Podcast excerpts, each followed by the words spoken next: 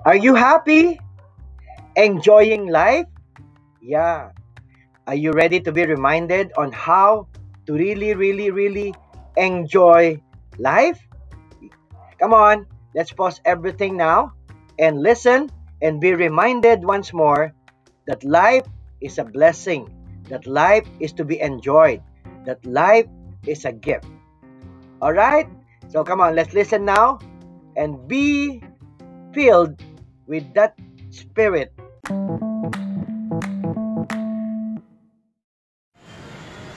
Hi, what would it mean to you when you eat the bread of life? Well, it would simply mean that you will never be hungry and there was, there was an addition or an added statement that you will never be thirsty. Kahit pala yung bread, pwede nang hindi magpauhaw. Wow. Wow. The bread of life. What does it mean to you?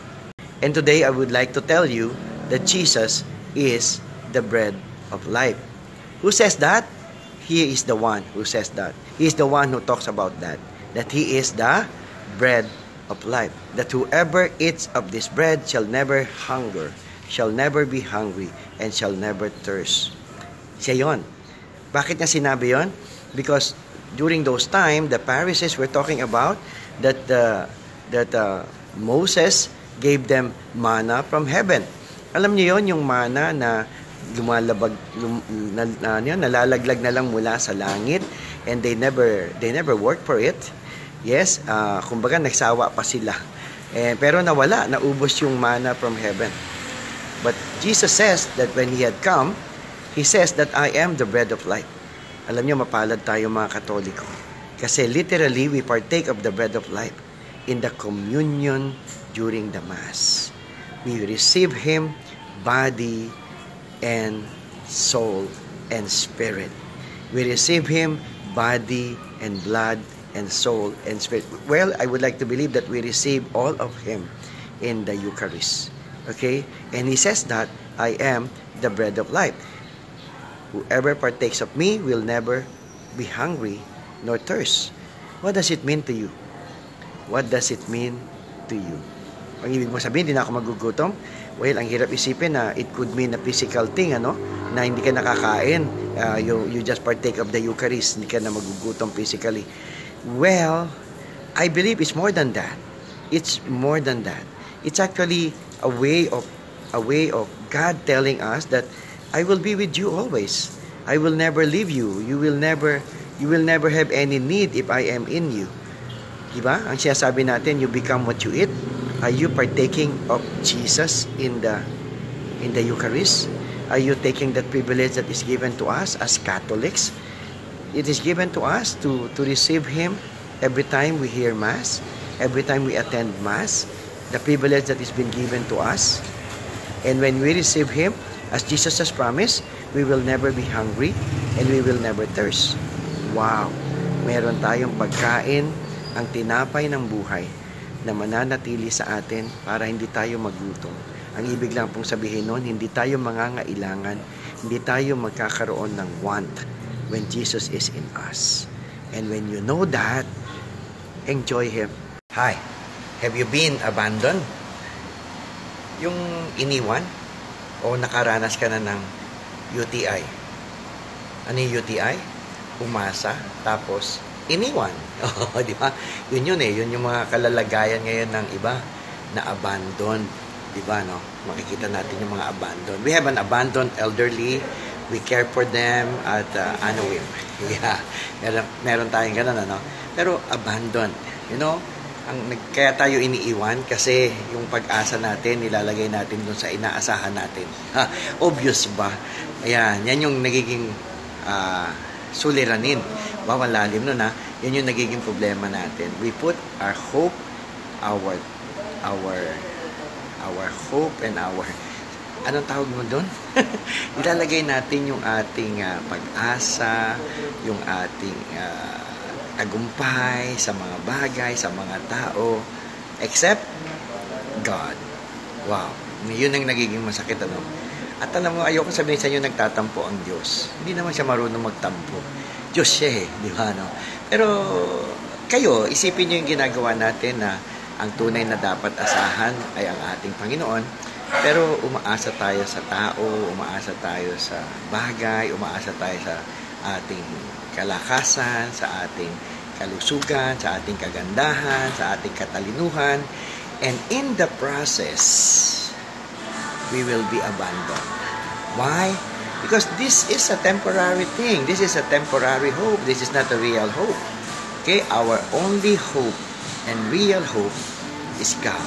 And this is the good news that I want to tell you. Never, okay? Never, never will God abandon you. That's what He says. I have never and will never leave you. Okay? And I will never abandon you. Okay? I will never forsake you. Let's put our hope in God. Na it's a sure, sure, sure hope. Enjoy Him. You charitable? How charitable are you? In your thoughts, in your words, and most especially in your action. Lalo na ngayon, sa kalalagayan ng ating mga kababayan ngayon. you've got to be that charitable. If God is in you, you've got to be charitable in thoughts, in words, and in deeds. Yeah. We've got to be generous. We've got to help. We've got to support. We've got to give. Yes? Yeah. And we cannot do that by our own power. Yeah. Kasi maraming naglalaro sa ating kamalayan, maraming uh, thoughts, di ba? Parang uh, minsan nga, uh, anong tawag mo ron? Hinuhusgahan pa. hindi, hindi tayo charitable eh. We are prejudiced. No, but be charitable because God is in you. And when you do that, I just want you to receive from God the things that He wants to give you. I'm telling you this again. You have a God that cannot be outgiven. You have a God that cannot be outdone. So, just be like Jesus to them, to all the people who needs help. As you receive the help of Jesus, that not necessarily directly from Him, but He uses people too to help you out. Yes? So we become charitable by the power of God. We become charitable by the power of the Holy Spirit that we allow to work in our heart and in our lives. Yes? So, I believe you have all the opportunity to be charitable. Yes, yes. And actually, that's a privilege. that's a privilege. And you are just uh, responding. Kung ang tawag natin dito, may udyok ng banal na spiritu, may udyok ng spiritu, kaya natin ito ginagawa. Kasi by ourselves, well, yun eh. Di ba, no? Parang pagdating sa dulo, kailangan gagawin natin ito, check mo puso mo, and alamin natin ang, ang motibo, alamin natin kung bakit, and yun na, huwag natin pag-usapan yun. Just be charitable for God. Let it be for His glory, and let it be by His grace. Yes? Good. Then, enjoy Him. God bless you. Enjoy yourself. Enjoy your day.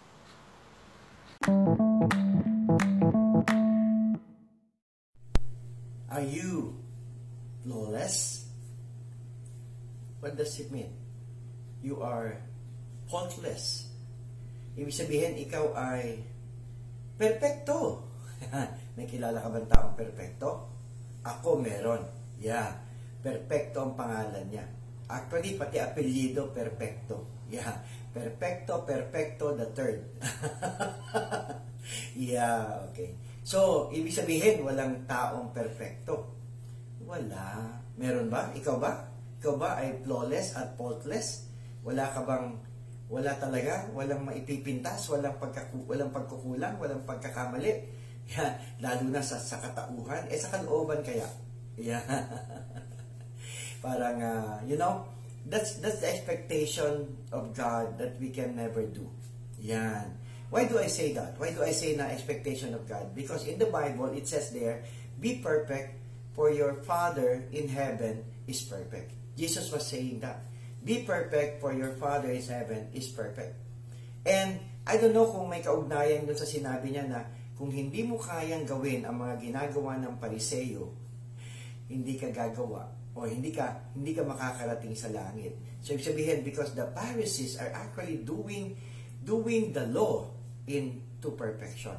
Kumbaga gagawin nilang pilit 'yan. Pero alam niyo pinipintasan din 'yon ng ng uh, ng iba lalo tigit ng ating Panginoon kasi they are doing things legalistically. Ibig sabihin, nakabase na sa law, nawawala na yung pag-ibig, di ba? Pero ang sinasabi ni Lord, wag mong gawin yung, yung, yung batas nang nakalimutan mo ang higit sa lahat.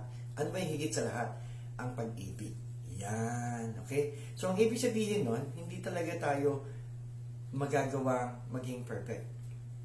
Actually, lahat naman ng inuutos ng Diyos, hindi naman na talaga natin kaya gawin eh. Ikaw ba? Kaya mo? Kaya mong gawin ang inuutos ng Diyos? Mahirap gawin. Bakit ko sinasabing mahirap? By our own self. Yes, if we take matters into our hand, hindi natin yan magagawa. If we take our own understanding, our own intellect, our own strength, at ang lahat-lahat ng nasa sa atin, hindi pa rin natin yan magagawa. We will always fall short. Yes, yes, kulang tayo. Lagi tayo magkukulang. Dahil just Diyos lamang ang perpekto. Okay, so what do we what do we need to do? Well, you invite the one who is perfect. Okay? When you invite that one who is perfect into your heart and into your life, this is what I believe. You can do what will make you perfect. Okay ba? But do not rely on what you think you know and what you think you understand because you will always fail. We do what He wants us to do because His perfection, Jesus' perfection, Jesus' Spirit, the Holy Spirit will give us the things that we need so that we may be able to do what He wants us to do. And this is what I believe, we can be perfect.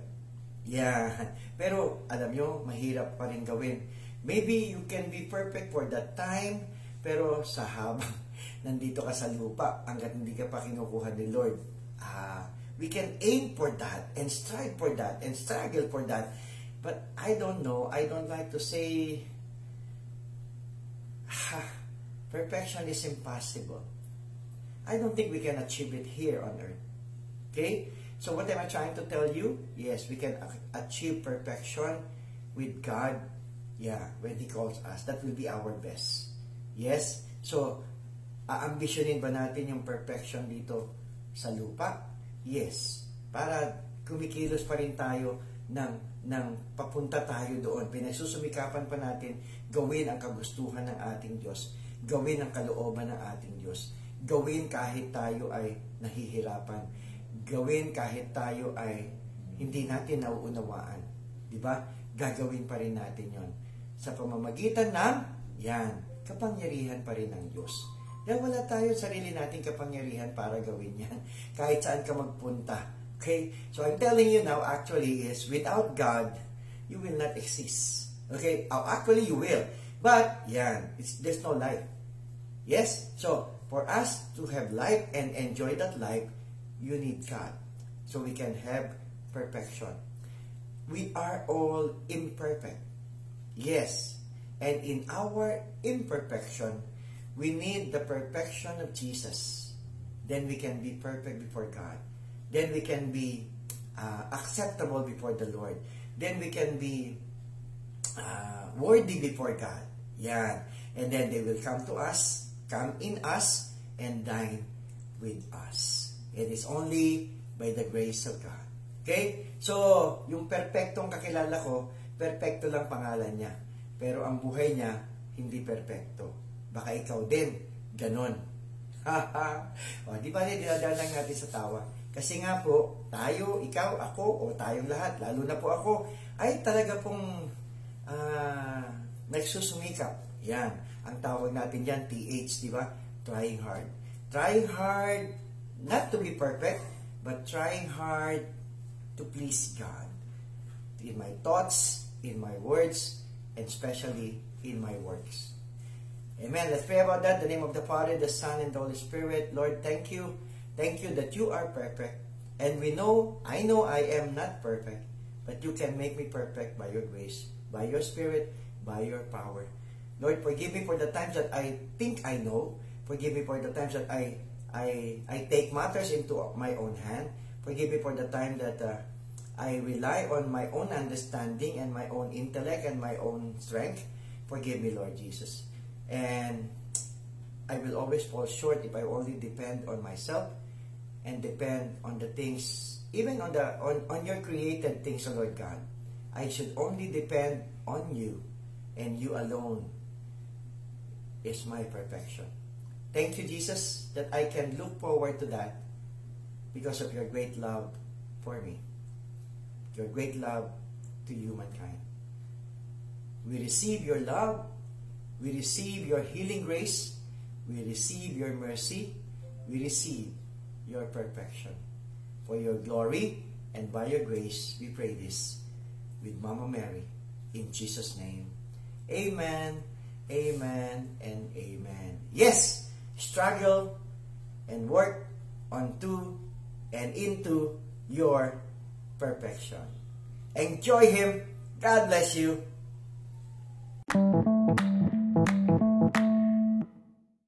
You need to enjoy life. How? Enjoy Him and enjoy life. God bless.